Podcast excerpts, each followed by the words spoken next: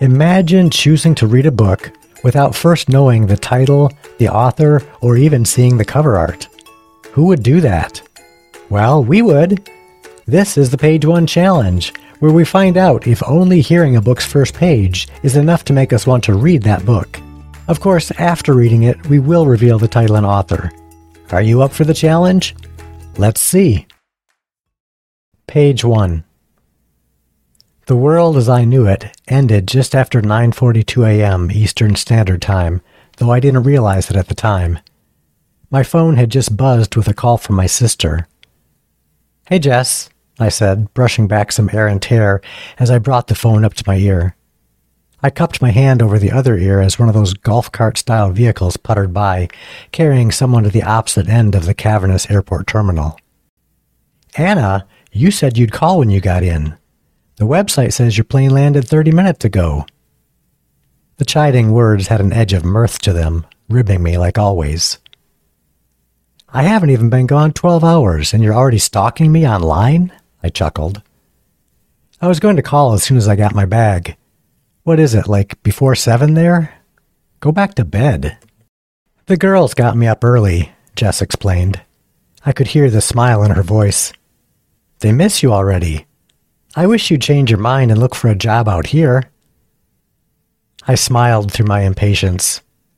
Jess, we've been over this.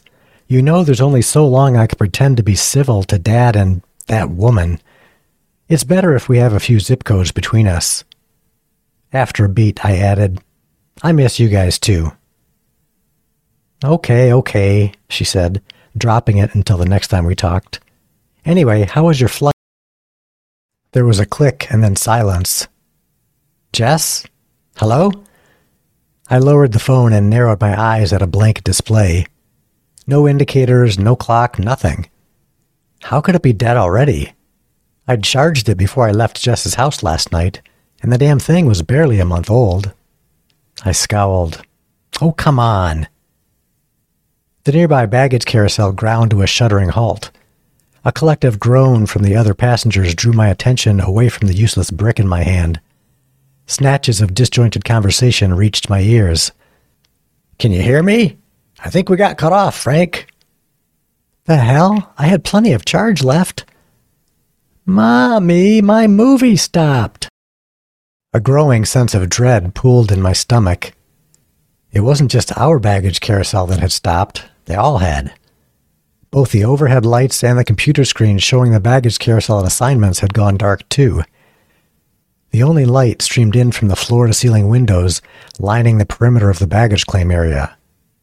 Why hadn't the emergency lights kicked on?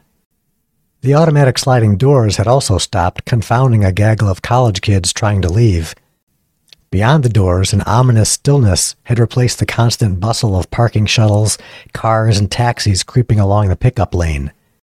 There should have been engine sounds, horns, something. Now there was just a bunch of confused and pissed off people getting out of their vehicles. Grumbling from the other passengers gave way to a stunned hush. Panic bubbled just beneath the surface. You couldn't set foot in an American airport these days without being bombarded with reminders of terrorism. Everyone looked at each other, the same question written on our faces. Was this some kind of attack? What should we do? I expected some sort of alert or explanation over the loudspeaker telling everyone to remain calm, but none came.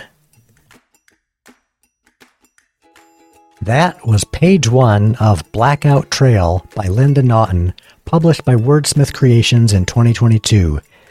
And I don't know about you, but that sounded pretty ominous to me. Linda told me that Blackout Trail went through many drafts, but the opening scene at the airport hasn't changed much from day one. The devastating plane crash was a dramatic way to show the impact of the EMP and to introduce the disaster medicine elements that make the story different from a lot of other apocalyptic fiction. That's it for this episode. If you like the Page One Challenge, please subscribe and share the podcast with your friends.